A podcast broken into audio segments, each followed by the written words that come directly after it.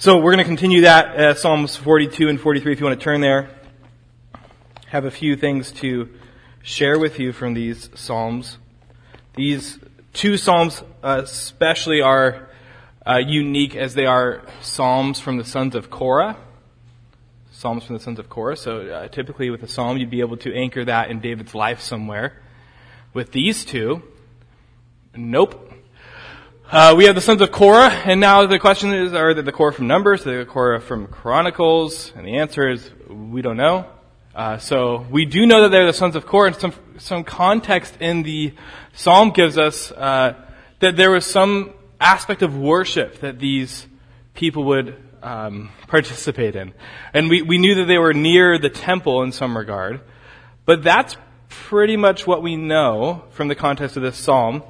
So as we go through this, there's going to be there's going to be significance to uh, worship and how we worship, how the sons of Korah worshipped, and significance to how do we deal with uh, difficulty? How do we deal with people taunting us? How do we deal with uh, worship and asking God for deliverance? We're going to look at that here at the end. Point number one in your sermon notes the psalmist reflects a deep longing for God, as well as an honest reflection of his current difficulties.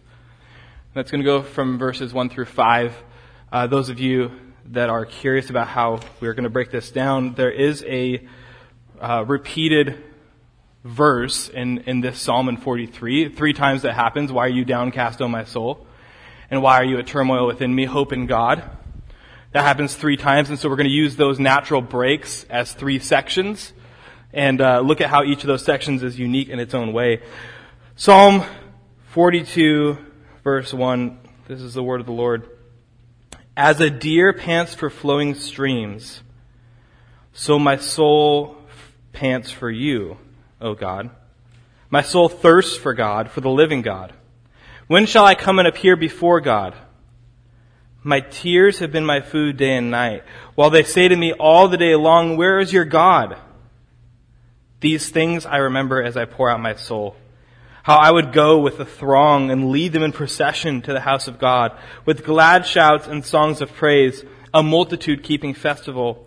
Why are you cast down, O my soul? And why are you in turmoil within me? Hope in God, for I shall again praise him, my salvation and my God. Immediately, this psalm begins with imagery that if you've spent uh, time in the church, you know well. We have songs after this. As the deer pants for the water, so my soul longs for you, O Lord. The song is aptly named As the Deer. And this psalmist uses this imagery to say there's, there's a deep longing and need for sustaining through his relationship with the Lord. This imagery is also used elsewhere in Psalms, Psalm 63 1. And it's not unique specifically to Psalms to use water as a way of yearning for the Lord. In fact, Jesus himself uses water as a means of saying there, there's eventual permanent sustenance. John 4, at the Samaritan woman at the well, Jesus talks about living water. Here in this context, the psalmist is using this to depict a dependence and a need for God a dependence and a need for God.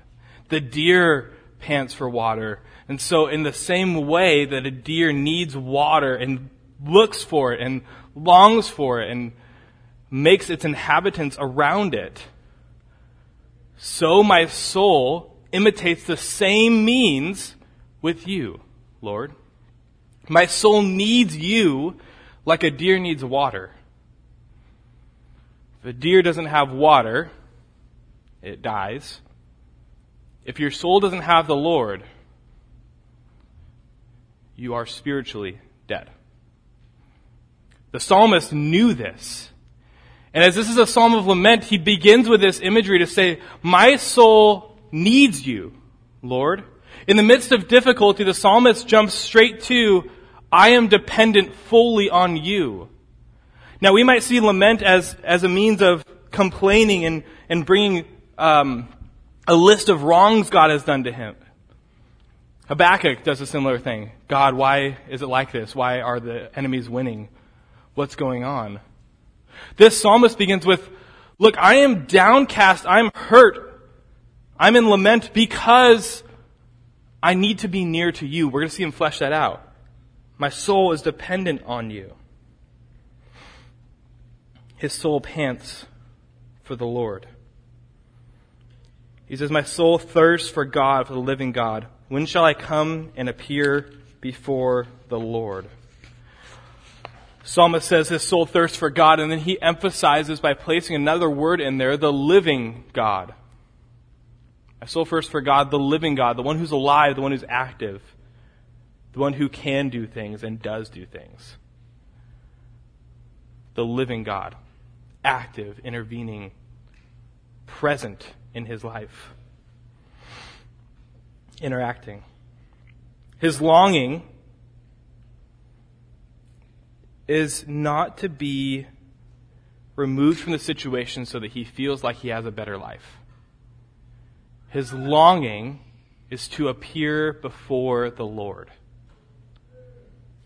And this is something that as I meditated on and, and studied this passage for the past two weeks, stuck out to me.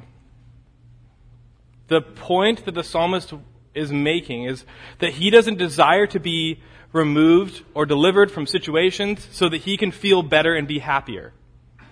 His desire to be removed and delivered from situations is so that he can be back in the presence of God. We're going to talk about that in the application section at the end. The psalmist desires to be in the presence of God. When shall I come and appear before God? When shall I come and appear? Verse 3 My tears have been my food day and night, while they say to me all the day long, Where is your God? The most familiar thing to him, the most constant thing in his life has been his tears, has been mourning, suffering. Imagery used by the psalmist to emphasize the state that he's in is sorrow. It's consistent.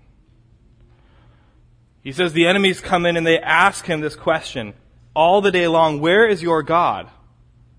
And 24 7, day and night, he's spending in tears. Because the truth is, he's asking himself the same question. That the enemies come in and they say, Where is your God? And the psalmist says, I don't know. Sometimes he wonders himself.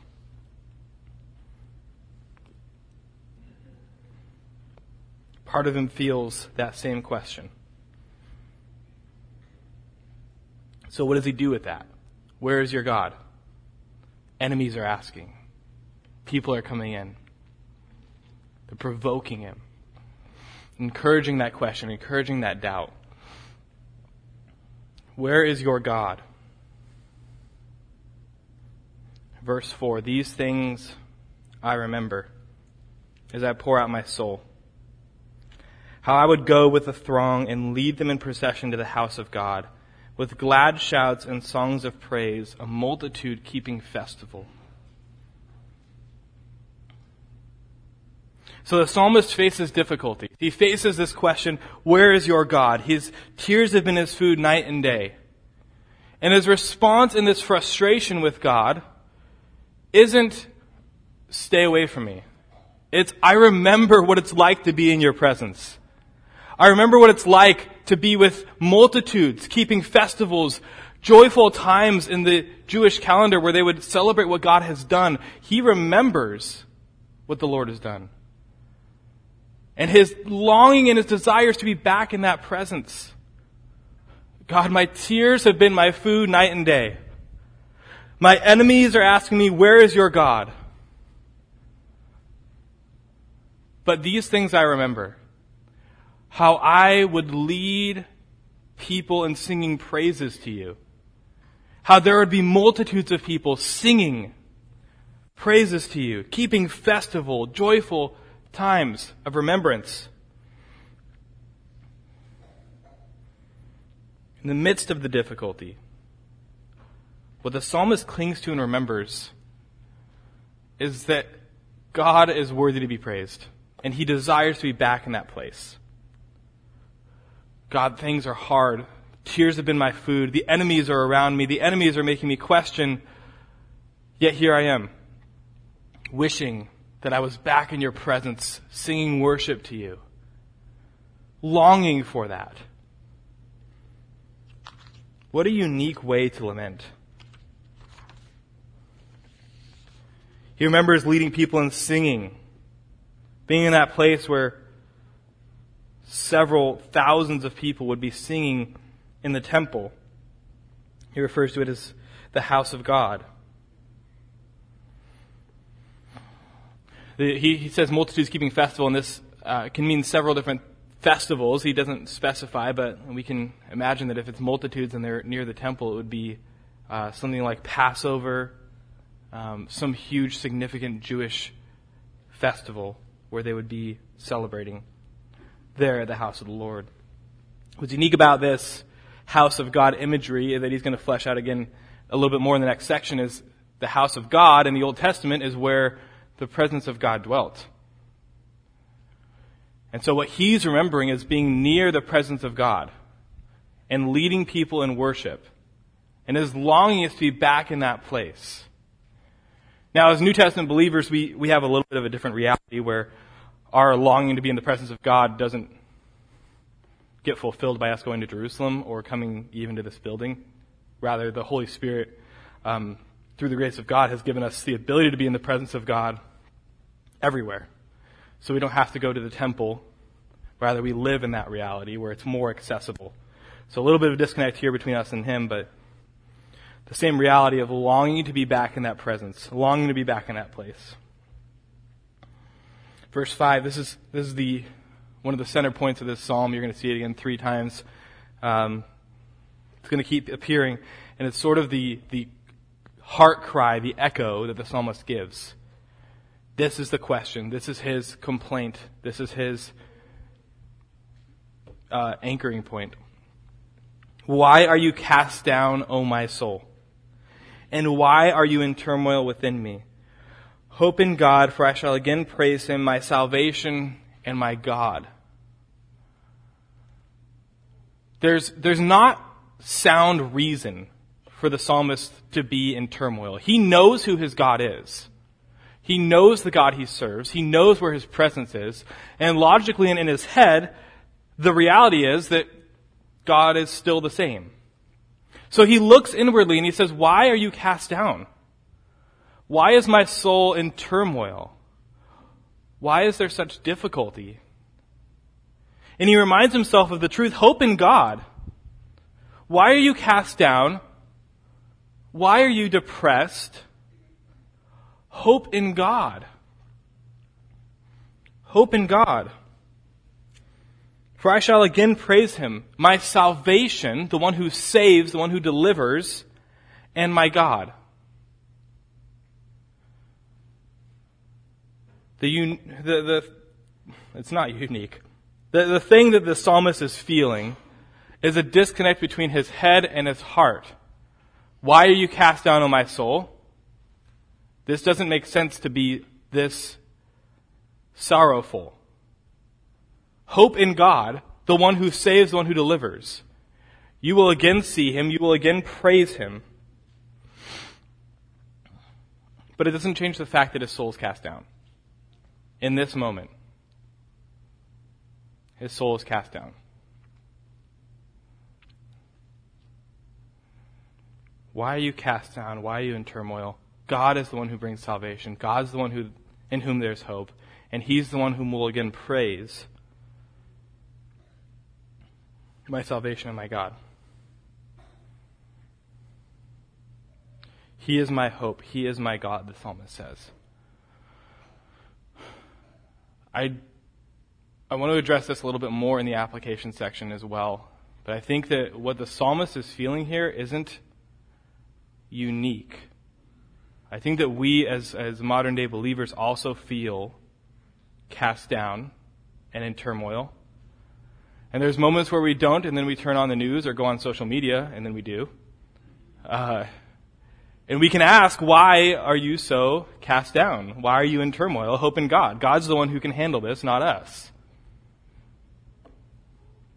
Talk about that again a little bit later as we finish this and get a full picture of how the psalmist deals with this exact heart posture. Point number two, section number two here in this psalm. The psalmist anchors himself in the Lord and remembers to worship him despite circumstances. That is some interesting spacing on those notes. Microsoft Word is doing wonders again.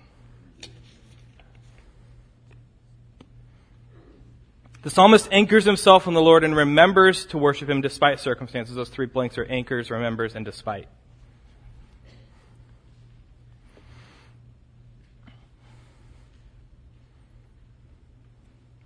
Verses 6 through 11. My soul is cast down within me. Therefore, I remember you. From the land of Jordan and of Hermon, from Mount Mizar. Deep calls to deep at the roar of your waterfalls. All your breakers and your waves have gone over me. By day the Lord commands his steadfast love, and at night his song is with me, a prayer to the God of my life. I say to God, my rock, why have you forgotten me? Why do I go mourning because of the oppression of the enemy? As with a deadly wound in my bones, my adversaries taunt me while they say to me all the day long, Where is your God? Why are you cast down, O my soul? And why are you in turmoil within me? Hope in God, for I shall again praise him, my salvation and my God. Verse 6, he remembers the Lord. In the midst of his cast down soul, his action step, my soul is cast down, therefore, this is my present circumstances, my action step my, my move to the future to look up and say, therefore, I remember. My soul is cast down, therefore I remember.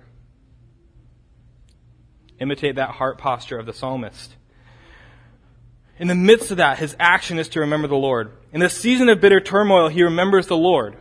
From where? From the land of Jordan and of Hermon, from Mount Mizar. Can anybody tell me where Mount Mizar is? Probably not. This is the only occurrence in Scripture of Mount Mizar. Uh, yeah, trick question. Got you. Um, Mount Mizar. It, it, basically can be translated the low hills. Um, this is imagery to say he's he's far away. He's far away from the temple, from Jordan, from Mount Hermon. The distance from the presence of God is far. And so it's from here that he's remembering the Lord, remembering what it's like to be back in His presence. From Jordan, from Mount Hermon, from Mount Mizar, I remember. I remember you. Souls cast down, remembers the Lord from these faraway places. hears still his reality. Deep calls to deep at the roar of your waterfalls. All your breakers and your waves have gone over me. He's in turmoil. He's having difficulty. But God is active.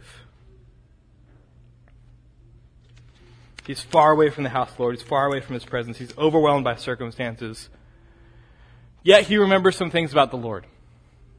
Verse 8 By day the Lord commands his steadfast love, and at night his song is with me, a prayer to the God of my life. I'm distant from you, God. I'm far away from your temple. I'm far away from your dwelling, from your presence. But the reality is, by day the Lord is commanding his steadfast love, and at night his song is over me. Still, the enemies are around him. They're taunting him. Where is your God? Why is my soul downcast? My enemies taunt. I ask myself the same questions. Yet by day the Lord commands his steadfast love. That's grace. And at night his song sings over me.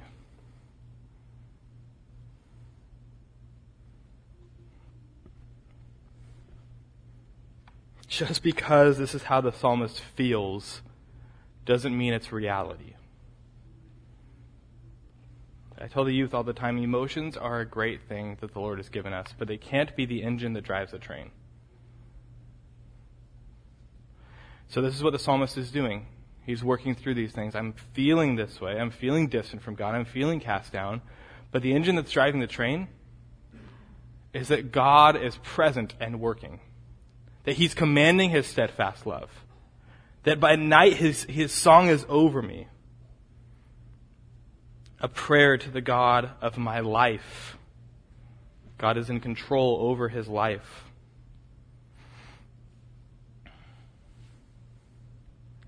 The Lord is still working. So here the psalmist continues. Verse 9. Still, I say to God, my rock, why have you forgotten me? Why do I go mourning? Because of the oppression of the enemy. Emotions can't be what drives the train. Yet the reality and the truth of what he's feeling is that he's feeling forgotten. He knows he's not. That last verse means that he knows he's not intellectually in his mind. He knows that God is commanding a steadfast love. He knows that at night his song is with him. But why do I go on mourning? God, my rock, my, my place and where there's refuge and where there's safety, why have you forgotten me?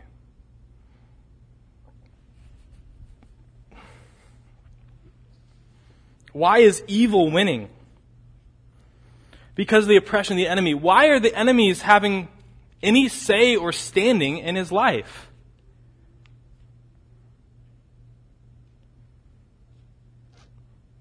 God, I know these things are true about you.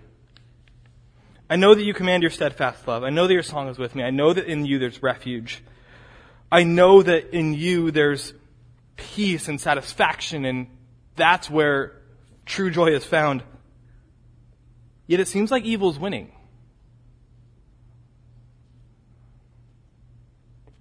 God had an interesting answer to Habakkuk when Habakkuk asked the same question. If you would only see what I'm doing in your day, if you can only see the bigger picture. I think the psalmist's desire here is also to see that bigger picture. And that's why he's crying out to God. He's not sitting at home saying, well, why is evil winning? I don't know. I guess God doesn't know what he's doing. No, the psalmist is there saying, why is evil winning? These things are all true about God, therefore that's not a constant. That's not going to be the end of the day. Verse 10. As with a deadly wound in my bones, my adversaries taunt me.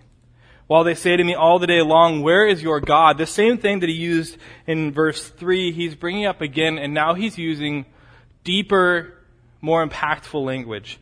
This, this taunt, this hurt isn't skin deep. It's as if there's a deadly wound in my bones. Because the constant situation that the psalmist is in is having enemies and evil taunt. so he connects his hurt to cutting deep into his bones all the way through. Deadly wound. The adversaries are taunting him and persecutors are asking him the same question, where is your God? And again, I think part of him wonders the same thing. I think that's why he's here and that's why he's bringing it up. Where is your God?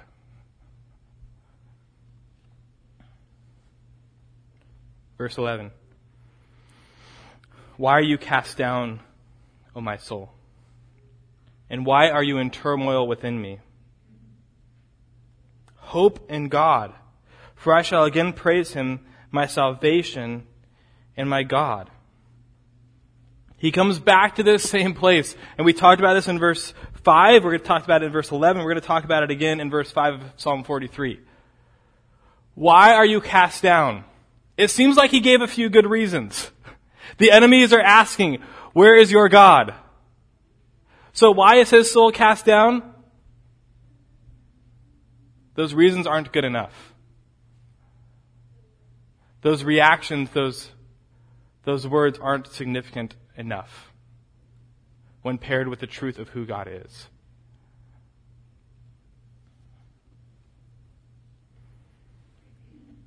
Why are you cast down on my soul when God is working and He's commanding His steadfast love? when at night his song is singing over me. Why are you cast down?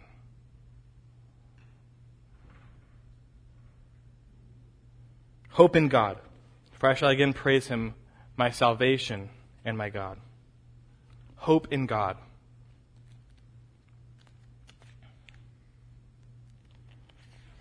We're going to jump into 43 here. My intention originally when uh, I chose these Psalms was to do 42. And then as, as I was studying and I looked at 43, it doesn't make sense to keep it separated. Um, so we're going to do 43 as well because it connects and kind of finishes this cry of the sons of Korah that why is my soul cast down? Here he leaves it off of my adversaries are taunting me. In the next section, he's going to be asking God for help. Vindicate me, O Lord. Deliver me. And then we're going to see the purpose of why he asked for that, which is unique. So we're going to do 4 to 3 as well. Um, point number three in your notes the psalmist requests action from the Lord and looks to the future. So those two blanks are action and looks. So right before that last uh, repeat of that same "Why are you cast down?"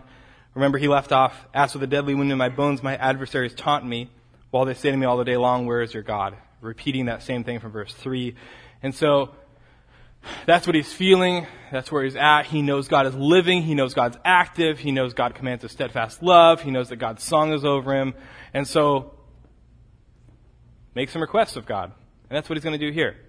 Verse one. Vindicate me, O God, and defend my cause against an ungodly people. From the deceitful and unjust man, deliver me. He asks for vindication. He asks that God would have uh, a, a freedom giving of the psalmist, that he would have vengeance on these people, that the psalmist would be saved. And again, he's referred to God as his salvation earlier, so he knows that God saves. because the enemy is winning. This deceitful, ungodly people, this unjust man is winning. So he asks God, defend my cause, vindicate me, because evil is winning. And with God, evil never fully wins. He is dealing with it. Verse 2. For you are the God in whom I take refuge. Why have you rejected me? Why do I go about mourning? Because of the oppression of the enemy. That repeat of verse 9 from 42 there. Why have you rejected me? Why do I go about mourning? Again, we've talked about that. This is what the psalmist is feeling. This is not the reality of what God has done. God has not looked at the psalmist and said, We're done with you. We're rejecting you.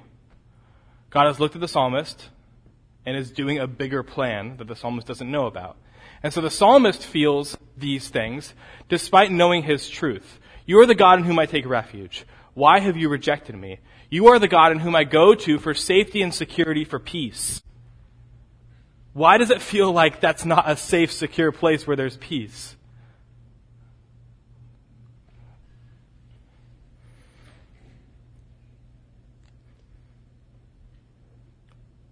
Why do I go about mourning when I have a God who can save? Why am I experiencing bitterness and turmoil when I know I have a God who can save? I know I've already talked about Habakkuk a lot, but one of the unique things about Habakkuk is he doesn't get a why. He doesn't get an explanation for why things are happening. God just says, Look, I'm going to fix it in the future.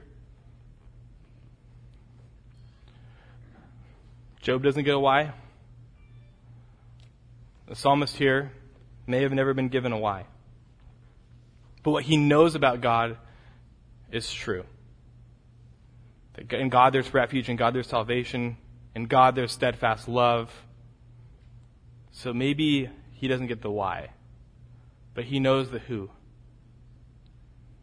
And for him, that's contentment. Verse 3 Because he knows the who, this is what he asks from him. Send out your light and your truth. Let them lead me. Let them bring me to your holy hill and to your dwelling. What an interesting word. He asked the Lord for help. Send out your light, send out your truth. These two things are going to help vindicate him. Light to illuminate the darkness that the psalmist is currently enduring. Truth, to stand against the shouts of the enemy that ask, Where is your God? Send out your light, send out your truth. Help me. Why does he ask for these things? Send out your light, send out your truth, let them lead me so that I can be happy and live a better life. So that I can be in a place where I can start saving for my retirement. So that I can come to your holy hill and worship you.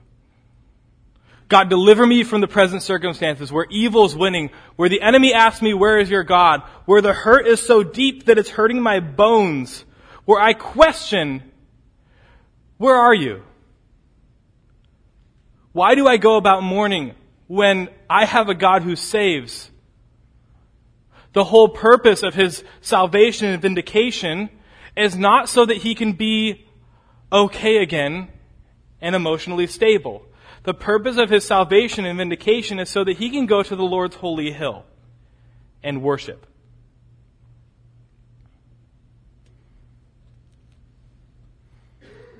Let them bring me to your holy hill and to your dwelling.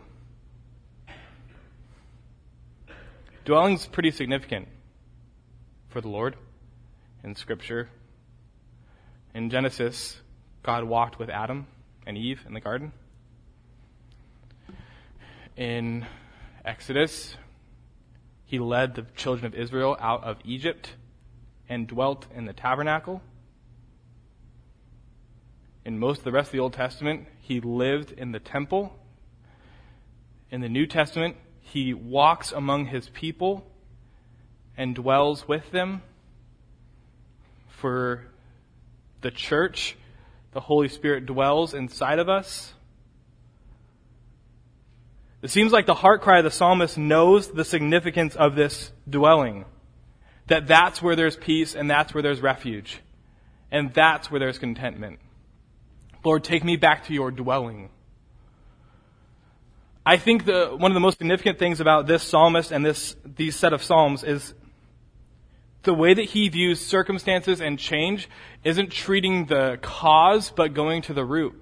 And he's saying, the reason why I'm not satisfied or content is because I'm not in your presence.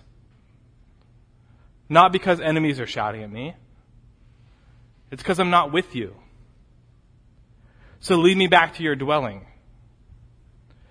And this is one of the most simple truths that we know from all of Scripture, and that Jesus even tells us in Revelation that that's where the dwelling place of God will be, is with man forever. Yet we don't always see resolution to problems as being back in the presence of God or being near his dwelling. But the psalmist did. And maybe that's the heart cry of every follower of God. The reason why there's discontentment and dissatisfaction with circumstances is because you're not focusing on worshiping the Lord. Your desire to be delivered from those things isn't so that you can worship the Lord undistracted. It's so that you feel a little bit better and can sleep a little easier. The Lord is going to vindicate and save this psalmist so that he can be in his presence near his dwelling. Verse 4. Then, let them bring me to your holy hill and to your dwelling. Then I will go to the altar of God, to God my exceeding joy and I will praise you with the lyre, O God, my God. He wants to be in the presence of God. He asks these questions Why have you rejected me? Where are you? Why do I go on mourning? Why have you forgotten me? Why are my enemies winning? But in none of those things is it, Lord, I'm upset with you. How dare you? I don't know if I want to be near you. It's, I need to be near you. That's his longing. He wants to go to the altar, sacrifice. To God his exceeding joy. The true place where there's contentment and fulfillment. He wants to praise him with the lyre. He wants to use what God's given him in gifts to bring glory to him in his presence. And he wants to praise my God. O God, my God. The one he worships. His personal deity. He wants to praise God. Is this the true purpose of deliverance? Is this the purpose of God bringing us out of circumstances so that we can worship Him? Is this the purpose of gifts? Of suffering? Biblically, the answer is yes. Suffering, lament, difficulties, mourning, blessings are all meant to bring us back to this place of worship in God's dwelling. Verse 5 Why are you cast down, O my soul? And why are you in turmoil within me? Hope in God, for I shall again praise him, my salvation and my God. Hope in God not because he's going to make things better or make me happier or bring me contentment in his gifts. Rather, hope in God because we're going to praise him again. We're going to worship him again. Let me give you some points in application as we close. Number one is our deepest desire during difficulties to be back in the presence of the Lord. It's our deepest desire during difficulties to be back in the presence of the Lord. I think as humans, we, we interact with people and have difficulties with people, and our reaction is to be away from them and to have distance from them. I think we can't do that with God. I know we can't do that with God. That when there's difficulties and questions and whys and what are you doings, that those need to lead us back into His presence. They do. That the psalmist illustrates for us that doubt is okay. But the purpose and point of doubt is not to bring us away from the Lord into a place of grumbling and complaining. It's to bring us to Him. Our exceeding joy. It's to bring us to His dwelling. It's to bring us to worship of Him. During our seasons of deep distress and difficulties, is our heart longing for the Lord? And is our flesh saying, no, let's stay away, using Him as the source for hurt rather than the source for healing? Do we rest in the truth that His presence is the ultimate goal? In His presence, there is satisfaction, there is joy. That's the unique thing about heaven. That's what heaven is so enticing for, is because we're going to be in His presence forever. So if that's where there's healing and removing of things like pain and suffering and tears and mourning and crying, why wouldn't we go to that now? And say, hey, in the midst of difficulties, in the midst of suffering, in the midst of chaos and questions and wondering, God, what are you doing? Maybe we need to be in His presence. Maybe that's the place that we're supposed to be drawn to. Point number two, when the Lord feels distant, do you long for him or are you angered by him?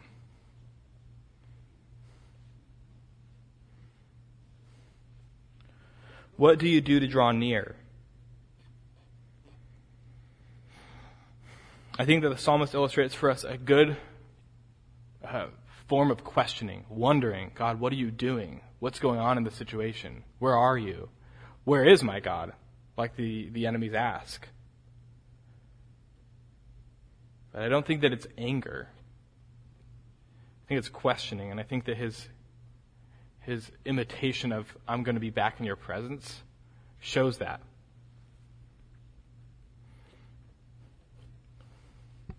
I think the, the big difference here, and I mentioned this earlier, between Old Testament and New Testament is in the Old Testament, they're going to the temple to be in that presence. In the New Testament, we can be in our rooms and be in that presence. The Holy Spirit's given us that. So I think when we long for God, that He's right there. When we desire to be near to Him, we don't have to travel to Jerusalem, although you can come to Israel with us if you'd like. Um, he's here, now. That's one of the funny things we joke about with that song, Holy Spirit. Holy Spirit, you are welcome here. Come fill this place and flood the. He's already here. Nobody had to invite him. He didn't. He's not waiting for our invitation. Um, God's presence is here. And so when your heart is in this position of, God, what are you doing? Why are you doing this? What's going on around me? Why does it seem like the enemy's winning? Can you vindicate me? Can you bring me salvation? Can I find refuge in you? That the answer is yes. Right now you can do that. Right now. I work with a lot of youth, a lot of um, high schoolers. I love that age. Um, and one of the things that's unique about that age is they're learning to pray and learning to walk on their own. Um, and so there's a lot of times where you have those conversations of, I don't know how to start. And I think that the answer of I don't know I don't know how to start is to talk to him. He already knows what you're thinking and feeling anyway. So begin. God, this is what I'm feeling. But I do know these truths about you. That's also the unique thing here about the psalmist is that he knows those truths about God uh, I keep reminding the high schoolers and the junior hires and now the young adults that we need to know who God is. So when situations like this rise up, we don't say, does God bring refuge? Is God salvation? We can say, no, we know those things are true about God, like the psalmist says. So we can hope in God. So know the God you serve and know your Bible. So that way when difficulty arises, you're not left spiraling. Number three, when circumstances are bleak, do we ask the Lord for his help?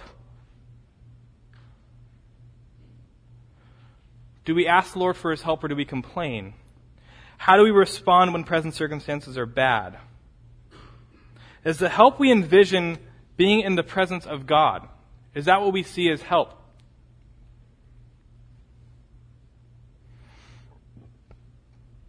There's been a lot of reasons to complain and grumble in the past year. And I think that unfortunately the enemy has won with some of those. That we, we are of all people most to be hopeful. Be in the presence of the Lord. Long to be there. Long to be where there's no joy, there's no mourning or crying or pain anymore, where there's true joy and exceeding joy, where there's salvation and where there's refuge. If that's the reality in Revelation 22 of our future, and that's where we're looking forward to and, and where we're aiming our lives, why would we not do that now? You can be in the presence of God now. Do we look to the future of peace and proximity to the Lord? Or is that not what we see as better circumstances? I've had several conversations with students where we've walked through them trying to fix things in their own lives. Trying to fix this. If I find this, if I get this, then things will be better and things will be okay. Sometimes I ask them, do you think that you're going to do a better job with your life than God is? And this is the unique thing between high school and being an adult, is that a high schooler will say, yeah, I do. And know that it's wrong. An adult, me, I will say, no. Why would I think that? While my actions show the opposite. Do you think that you're going to do a better job with your life than God is? Seek His presence, long to be in His presence. We have two songs in closing. So if you thought we were going to end early today, joke's on you. The first song we're going to sing is a song called SOS by We the Kingdom. This is uh, special music, and so um, we're going to have the lyrics up on screen. You're welcome to sing along if you'd like to, but uh, we'd ask that you listen. The unique thing about this song is that there is no resolution. Rather, it's stating where the songwriter is and what they're feeling. And we're going to end with a song we sing together, My Living Hope, because ultimately we know the answer to this state of distress and difficulty. That Jesus is our living hope. And in Him we have refuge and we have salvation and we have vindication. So when the enemy feels like they're winning, and when they ask, Where is your God? and we wonder the same thing, we have hope. We rest in the truth of who Jesus is. So join us as we sing these last two songs. Let me pray in closing. Lord, we know that you are a living hope. We know that to be true. We long and desire to be in your presence. Lord, help that to be our heart cry constantly. To be in your presence where there's exceeding joy. Lord, uh, in the midst of difficulties in this room, help that longing to be present, to be near you, to be near your dwelling with your people, singing to you. In Jesus' name, amen.